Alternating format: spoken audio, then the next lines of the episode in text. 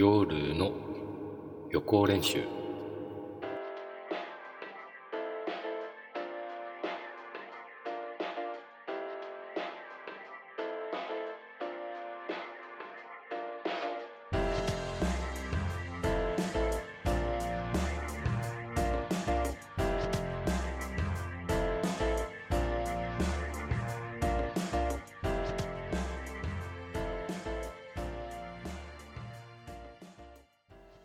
さんこんばんは、えー夜の予行練習の時間でございます、えー今夜も何分の放送になるかはちょっと今のところわからないんですけど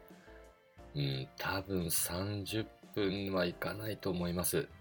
まああの行けるところまで話したいと思います。早速もう夏ということでね暑い日が続いてはいるんですけどえーこの収録がね、私の部屋でということですので、騒音防止のために窓を閉めて、えー収録しているわけなんで、ちょっと汗をかきながらの 収録でお見苦しいところあるかもしれませんけどね、お付き合いください。えー先月から私の生活習慣がガラッと変わりましてね、まあ、まずは現在、週5日のお仕事を始めたわけなんですけど、まあこれって普通の人だと極めて普通のことですよね、きっと。でも今までは週4日もね、仕事をすればいいかなって思いながら1年ほど過ごしてはきたんです。まあ半ばセミリタイヤって感じの生活をしていました。まあ実家でも料理と掃除、あとはスポーツジムに行って温泉にって感じでね、やることも、まあやることっていうのかな。うん、こんな時間の過ごし方をしていたのもあったし、あとラジオのね、お仕事もあるってことで、まあこのぐらいがちょうど体力的にも良かったんです。で、ちょうど3ヶ月ほど前からかな、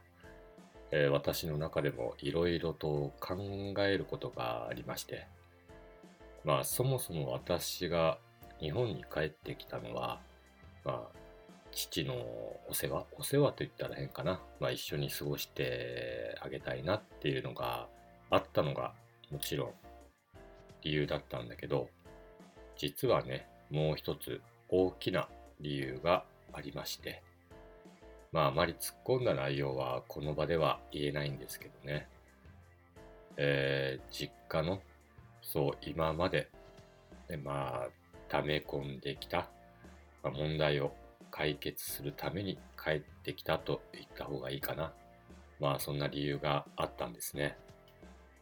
ただ、帰ってきて1年経って感じたのは、うん、父も兄もそこまで変わる気、まあ、変える気がないんだなってことかな。となるとね、あの、パリでの生活を捨ててまで帰ってきた私の気持ちがね、ちょっと最近揺らいでいるっていうか、うん、あまりよろしくはないですね。まあ、正直言うと帰ってこなくてもよかったんじゃないかなって思うようになっています。いっそのこと一人暮らしを始めてもいいんじゃないかなと。ね、パリにいるよりはもちろん実家にも近いですし、何か緊急事態が起きたらすぐに行けることもできますしね。何も一緒に住むことは、うん、もう必要ないんじゃないかなって思っています。あの、多分私とね、兄みたいに、まあ年齢が40を過ぎても、実家に住んでいる大人が最近多いとはね、ニュースでも見ていましたけど、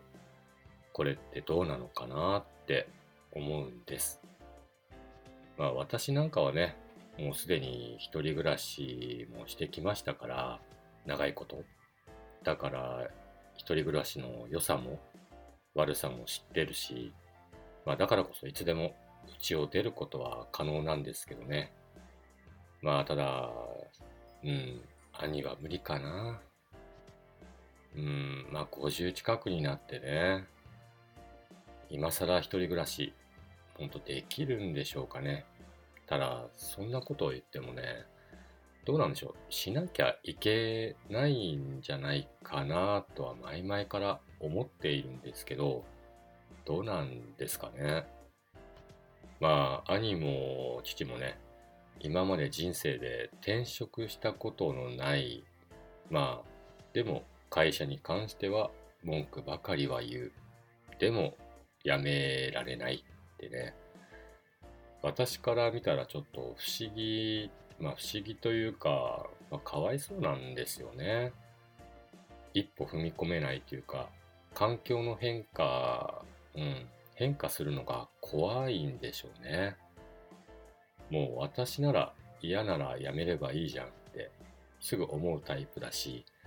実際そう行動してしまいますし、そうやって生きてきたのでね、環境の変化って全く怖くはないんです。むしろ嫌なのにね、その会社にしがみつくっていうこの考えがね、いまいちわからないんですよ。まあそんな二人、多分口ではなんだかんだ変わるなどとね、言ってはいますけど、うーん、やっぱり結局何も変わらないで、このまま維持の方向でいようってことで、うん、納得したんじゃないかなって思うんです。まあ逆に多分彼らにとってはね、こうやってふらふらっと気の向くままに会社を辞めて、また新しいことをしている私の人生ってね、よくわからないんだろうなとは思ってます。まあなのでちょっと合わないのかなってね。そして、パリでのように、あのー、一人で生活してみたいなって気持ちが徐々に徐々に増してきています。でも、うん、悲しいから日本でのね、一人暮らしはしたことがないので、そのなんだろう、生活感というか、1ヶ月にね、どのくらいの生活費が必要なのかとか、光熱費とかね。うん。そこがわからないんですよ。なので少しずつ勉強するようにしています。あのシミュレーションというかね。最近だとコンビニエンスストアなんかでも買い物するときにはね、きちんと値段とかも確認しながら買うようになりました。えー、スーパーに行っても今まではね、3人分ってことだけがとにかく重要って感じだったんで、まああまり値段とかも考えないで買っていたわけなんですけどね。これが一人用の野菜だったらなんて考えながら計算して買い物するのもね、結構楽しくなってきています。まあ最悪お金に困ったらパスタでいいですしね。あとはまあお惣菜とかも安いですし、タイムサービスでね、安くなったものを買うのみの生活でも、そんな苦ではないかと思っています。そういえば、あの、税金に関してもね、今年からは皆さんと同じで払っているようになってます。というのもね、あの、去年というか、一昨年は、まあ、フランスで仕事をしていたので、日本での収入がゼロってことでね、あの、税金の優遇処置を受けていたんで、いまいち税金の、この何て言うんでしょう、負担感というものが、ものをよく理解していなかったんですけどね、えー、先月かな、6月、まあ、いろいろと請求書が来たのでね、ようやく、なるほど、日本もなかなかに取っていくんだなっていうことも分かり始めてます。まあ今回もね、一人暮らしするのにあたっては、まああの、貯金に頼るってことは極力したくないっていうか嫌なので、まあ嫌っていうか、なんとなくあの、自力で生きてみたいじゃないですか。どれだけできるかって。だから貯金は使わずに、まあどのくらい月にいヶ月に稼げば生活していけるかなんてことをね、理解するためにも、まずは週5の仕事、まあ、普通に仕事をして、普通に稼いで、で、どんな感じで日本で生活していけるのかなっていうのをね、ちょっと、あの、勉強中ですね、今は。なので、週5日仕事をする辛さ、大変さがね、最近身に染みて感じています。本当に大変ですね。休みの日も何もする気力が起きませんね。まあ今までがたるんでいたってことなんでしょうけど、まあそんなこともあってね、えー、来年には私の生活基盤に、うん、多分変化が起きると思っています。まああとはね、その際にはどこに引っ越そうかなってことかな考えなければいけないのは。少し札幌の物件情報なんかもネットで見始めてまして、まあこれが結構楽しいんですよね。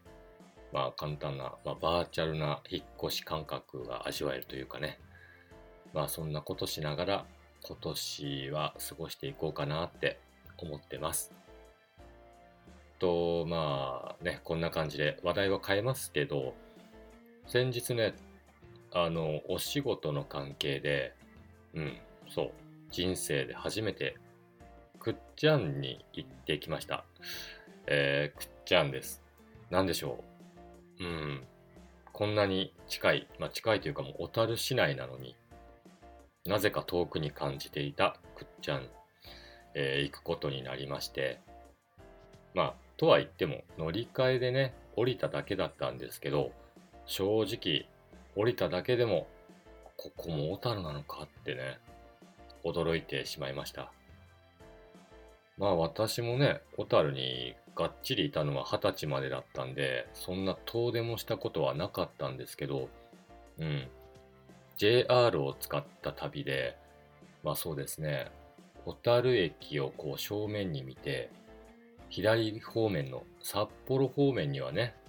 行ってはいましたが、右側、そう、クッチアン方面はね、行ったことがないので、まさに私としては仕事での移動だったんですけど、もうそうですね、小旅行の気分で行ってきました。まあ、小樽駅周辺でさえね、まあ、うーん、まあ、田舎ですよね。でも、くっちゃんもっとすごかったかな。えー、JR に乗って行ったわけなんですけど、もう乗って2、3分でね、もう景色がガラッと変わるんですよね。もう山の中、えー、もう車窓からはもう葉っぱしか見えません。まあ一面に広がるこのグリーンがね、まあ綺麗ではありましたけど、そして車両もね、2車両しかなくて、で、見たところ、まあ、一組の熟年カップル、まあ多分地方から来られた方と、あと私以外はもう地元の人でいっぱいでしたね。見たところ。まあこの熟練カップル、多分本当にくっちゃんに来たくて来たくてたまんなかったんでしょうね。まあ終始落ち着きがなくて、でもまあ車窓からのね、外の景色をまあ、パシャパシャと激写しておりました。で、一方私はというとね、延々と続くこの緑ばかりの光景。まあ、最初の数分はね、私もついつい歓喜の声を上げてしまいそうなぐらい感動もしましたが、さすがにこればかりが1時間以上続くとね、飽きてしまいましてね。まあ結局、くっちゃん到着10分前にまあ、目が覚めたっていう感じで爆睡してしまいました。ほんとね、景色に変化がないんですよね。だから仕方ないかなと思うんです。あの、海ならね、こう、波とかね、見ながらまた楽しめるんですけど、森は本当に、うん、ごめんなさい。あまり好まないかな、僕は。まあ、山菜なんかもね、好きではありますよ。ただ、好きとね、山菜を取る、この行為違いますからね。まああのたまにの気分転換にはもう一回来てもいいかなっていうことの感想ですね、正直なところ。うん。住むことはないかな。やっぱり私は山よりも海に近い方がいいかな、住むなら。とは言っても乗り換えで降りただけのくっちゃんですからね。まあ次回時間がある時にはくっちゃんの街の中をね、少し散策でもしなければいけないかなと思います。もしかしたらね、意外と気に入るかもしれませんし、美味しい団子屋さんなんかがあったりしてね。まあ、くっちゃんからその後、どこに行ったのかはね、次回放送のメゾン・ドゥ・ムッシュで確認できますので、ぜひ聞いてみてください。はい。ではそろそろ IA トークもしましょうか。まだ時間全然過ぎてませんもんね。はい。えー、今夜は、サシスセソですね。作業来ましたね。いや、違います。作業来たんじゃなくて、作業の終わりでした。えー、サシスセソのラストのソです。えー、ということで、えー、蕎麦について話したいなと思います。まあ地味なテーマなんですけどね、もう蕎といえばもう蕎麦しか思い浮かばないんですよね。えー、蕎麦。もちろん好きなんですけど、うん、自宅で食べるならね、私はそうめん派なんです。外食時は蕎麦がいいですよね。天ぷらなどをつけて。で、パリでの夏はね、もうそうめん、特にイボの糸ばかり食べていました。まあ、毎年7月には帰国していたので、その際にひと夏用ということで、どっさり大量に購入していましたね。あと夏はね、冷やしうどんなんかも作ってたりしましたね。えー、関西のね、友人に教えてもらったんですけど、このマヨネーズをかけたサラダうどんってのがね、まあ、とっても美味しくて、これも私の夏の定番になりましたね。えー、このサラダうどん、関西ではかなり有名というか、ファミリーレストランでも食べれるみたいですね。北海道はどうなのかな？まあ、たっぷりのサラダ菜とね、うどん、そしてマヨネーズがこれ合うんですよ。あの、そばつゆと。うん。あとは、うん、そんなにこれお話しすることがないテーマでしたね。いや、本当にあの、蕎麦が好きすぎて自分で打ってみましたなんていう話もないんですよ。蕎麦がテーマな割には最初にそうめんが好きですって言っちゃってますしね。いやー、ちょっと疲れてますね。もう終わろうかと思います。次回は、行きましたね、ついに。他行です。立ちつてとの他ですね。えー、気力があればもっと頑張ります。ではもう曲に行っちゃいましょうね。えー、この曲がリリースされた月日とね、私の誕生日が同じってことで、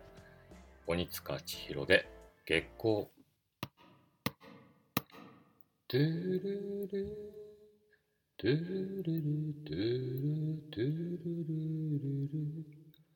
トゥルトゥルトゥルルトゥルルルはい。さて、今夜も終わりの時間となりました。あのー、先月からね、時間が本当なさすぎて申し訳ございません。えー、もう少しね、ネタに関しても事前に寝れればいいんですけど、うん、なんでしょうね。話が尽きてしまいました。まあ、蕎麦という選択が誤っていたかなと。まあ、今夜の反省点はそこですね。えー、今週はね、えー、メゾン・ドゥ・ムッシュ放送しません。